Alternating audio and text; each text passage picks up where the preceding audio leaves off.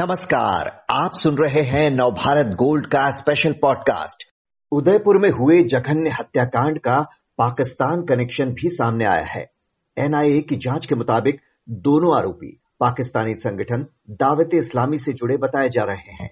इन्होंने कराची में ट्रेनिंग ली थी और लौटकर व्हाट्सएप ग्रुप बनाकर युवाओं को भड़का रहे थे।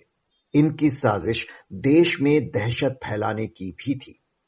क्या है ये पाकिस्तानी संगठन और कैसे ये युवाओं के दिमाग में जहर घोल रहा है? जानने के लिए बात करते हैं Muslim women rights activist Naish Hasan से। नाइश जी, हत्याकांड में पाकिस्तानी कनेक्शन सामने आ रहा है। अभी तक की जाँच में वहाँ के दावत इस्लामी ग्रुप का ज़िक्र है।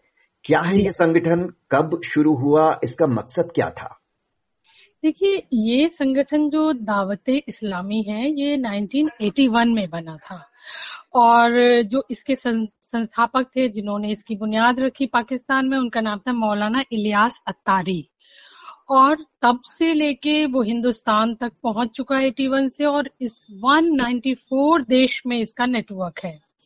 इनका देखिए पहला मकसद ये था कि पैगंबर की जो तालीम है, उनकी जो संदेश है, उनको जनता तक पहुँचाया जाए। ये एक नेक मकसद था। लेकिन ये नेक मकसद धीरे धीरे कब कट्टरवाद में तब्दील हो गया? शायद लोगों को इसका इल्म ही नहीं हुआ कि ये क्या कर रहे हैं। वैसे ये जाती तौर पे देखा जाए तो ये हनफी सुन्नी लोग हैं। और फिर जब इनका हिंदुस्तान में आगाज़ हुआ और हिंदुस्तान में इनकी बुनियाद पड़ी, उसको यहाँ पे हैंडल किया एक सैयद आरिफ अली अत्तारी साहब ने। वो इसके इंडिया में संचालक बने। इन लोगों ने 32 ऑनलाइन कोर्सेज चलाए। देखिए, हमारा कहने का मकसद जो है, वो बहुत साफ़ हम इसलिए करना चाहते हैं कि आप कोर्सेज चलाइए, आप प्रॉफिट के संदेश का पैगाम दीजिए, लेकिन कैसे वो कोर्स जो कुरान है, जो जो सबसे बड़ा मुस्लिम का धर्म ग्रंथ है, होली बुक है, उससे अलग लोगों की तरह तरह की फिका, हदीस और उनके अपने बनाए शरीयत पे बेस हो जाता है, जो लोगों में एक जवाल, एक उत्तेजना, एक कट्टरवाद को फैलाता है। तो ये संगठन भी दावत इस्लामी कमोबेश अब 194 कंट्रीज़ में इसी तरह के रूप में आ चुका है। और अगर आप देखेंगे इनके जो 32 ऑनलाइन कोर्स है, अगर आप उसको खंगालने की कोशिश करें तो वो कोई भी कुरान पे बेस नहीं है। वो इनकी बनाई हदीसों पे बेस है। जिस, जो बच्चों के लिए इंतकामी जज्बा पैदा करते हैं, जो बहुत खतरनाक है। ये एक अच्छे मकसद से बुरे मकसद की तरफ़ चला गया ये संगठन है। जी। सौ चौरानवे देशों में अगर इन्होंने अपना नेटवर्क फैला लिया है और आपका कहना है कि ये नापाक इरादे से युवाओं को बरगला रहा है तो ये खतरनाक बात है। क्या देश के अंदरूनी हालात का फ़ायदा उठा रहे हैं पाकिस्तान स्थित कट्टरपंथी संगठन? ये कितना बड़ा खतरा बनता जा रहा है और इससे बचने के लिए क्या किए जाने की ज़रूरत है?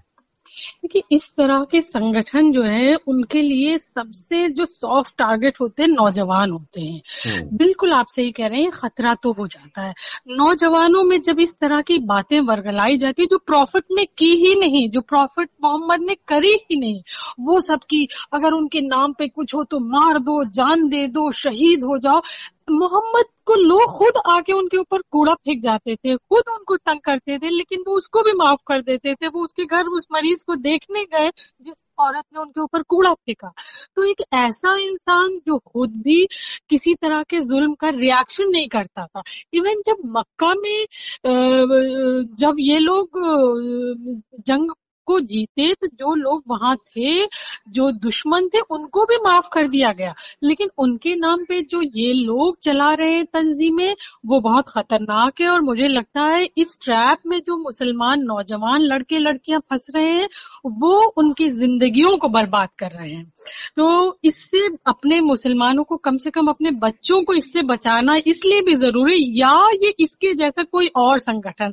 क्योंकि कुरान किसी भी पुरोहित, पादरी प्रीस्ट या किसी ऐसे संगठन का ज़िक्र नहीं करती है कि आप उसके ज़रिए हमसे जुड़िए। तो मुझे लगता है इन संगठनों का जो वजूद है वो बहुत खतरा पैदा कर रहा है और अपने बच्चों को बचाना, अपने बच्चों को इनकी तालीम से बचाना बहुत ज़रूरी है। जी आपने कहा जी। बच्चों को बचाना ज़रूरी है तो क्या मुस्लिम धर्म गुरुओं की कोई भूमिका देखती हैं आप भटके नौजवानों को सही दिशा दिखाने में या मुस्लिम समाज के पढ़े लिखे तबके को ही पहल करनी होगी देखिए तो मसला ये है, जो अच्छा पढ़ा लिखा तबका है, जिसको हम स्कॉलर कह सकते हैं, वो इन, जो तंग जहन लोग हैं मौलवी, उनसे बिल्कुल अलग हो चुका है। और वो अपनी बात कहता है, लेकिन ये इनका इन्फ्लुएंस बहुत है। ये मस्जिदों में, मदरसों में, मोहल्लों में, जमात के ज़रिए अपनी जहालत को जो लेके आगे बढ़ते हैं, उसके वो स्कॉलर जो है, जो जो ढंग से इस्लाम को जानते हैं, वो उसके बिल्कुल मुखालिफ है। पर इनका जो असर गहरा है, उससे बचना बहुत ज़रूरी है, जो जो हम कहना चाह रहे थे कि इनका असर बहुत खराब हो रहा है लोगों पे। तो इसलिए, लेकिन इनकी तरफ़ से कोई पहल नहीं है, और जो बहुत अच्छे स्कॉलर हैं, जो पढ़े लिखे हैं, जो तमाम मुल्क में तब लिखते पढ़ते हैं उनकी रीच बहुत कम है। तो ये एक बहुत ही अजीब सी स्थिति है। फिर इनका इन्फ्लुएंस ज़्यादा होने की वजह से ये होता है कि वो जो पढ़े लिखे लोग हैं, उनको भी ये कंडेम करने लगते हैं। हालाँकि अब हालात बदल रहे हैं। आपने तीन तलाक के मामले में देखा जो कुरान तीन तलाक के खिलाफ थी और इन लोगों ने भरसक कोशिश की कि उसको हम बनाए रखें, लेकिन सुप्रीम कोर्ट ने और देश के तमाम हाई कोर्ट्स ने भी कुरान को सुना था, मौलवी को नहीं सुना था, हदीस को नहीं सुना, इनके फिका को नहीं सुना। तो असर तो हो रहा है, लेकिन असर धीरे धीरे होगा ये एक बात है। और ये या इनके जैसे और संगठनों को भी सवाल के घेरे में लाने और खत्म करने की ज़रूरत है। इसमें मैं एक संगठन का और नाम ले रही हूँ, जो लोग कम लेते हैं दुख्तरान मिल्लत। ये कुछ औरतें भी हैं, जो आसिया अंदरा भी आप देख रहे हैं पाकिस्तान वो कश्मीर में। वो भी शरीयत और इस्लाम के नाम पे बहुत कट्टरवाद फैला रही है औरतों के बीच में। तो मुझे लगता है इनको सवाल के घेरे में लाना और इनको खत्म करने की ज़रूरत है। इसी से हम अपने नौजवानों को बचा पाएँगे। जी आप कह रहे हैं कि बत्तीस कोर्स चलाते हैं ये और उसमें कुरान से अलग जो उसमें नहीं है वो पढ़ाया जा रहा है। तो हाँ। अगर ऐसा है तो इसका विरोध क्यों नहीं होता है जो कुरान के जानकार हैं उनकी तरफ़ से कि ये तो नहीं लिखा है ये क्यों पढ़ा रहे हैं? वही आपने बताया जो कुरान का अच्छा जानकार है, वो इन लोग से बहुत दूर हो चुका है। ये हमारे कौम की थोड़ी सी बदकिस्मती भी है कि अच्छे पढ़े लिखे लोग और इनके बीच में जो एक गैप हो गया और उस गैप को जो कम्युनिटी के साथ डायलॉग उनका कम हो गया और उस गैप को इन मौलवियों ने भरा। तो इससे इनकी जहालत बढ़ती चली गई और उस पर लगाम नहीं लगाई गई। हालाँकि अब मुसलमान औरतें इस पे लगाम लगाने की पहल कर रही हैं, वो क्वेश्चन रेज कर रही हैं।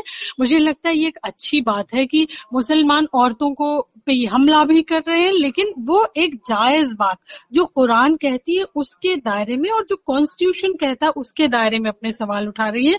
तो ऐसी हम उम्मीद कर सकते हैं कि इनका असर वक्त के साथ कम होगा, जो हमने अभी पिछले कुछ सालों में देखा भी है। जी, उम्मीद करते हैं कि इसके बाद लोगों को कुछ समझ आएगा और असर इनका कम होगा। ऐसे संगठनों से युवा खुद दूर होना चाहेंगे। देश में अमन, शांति रहे, यही ज़्यादा ज़रूरी है। बहुत बहुत शुक्रिया आपका नाइश हसन जी।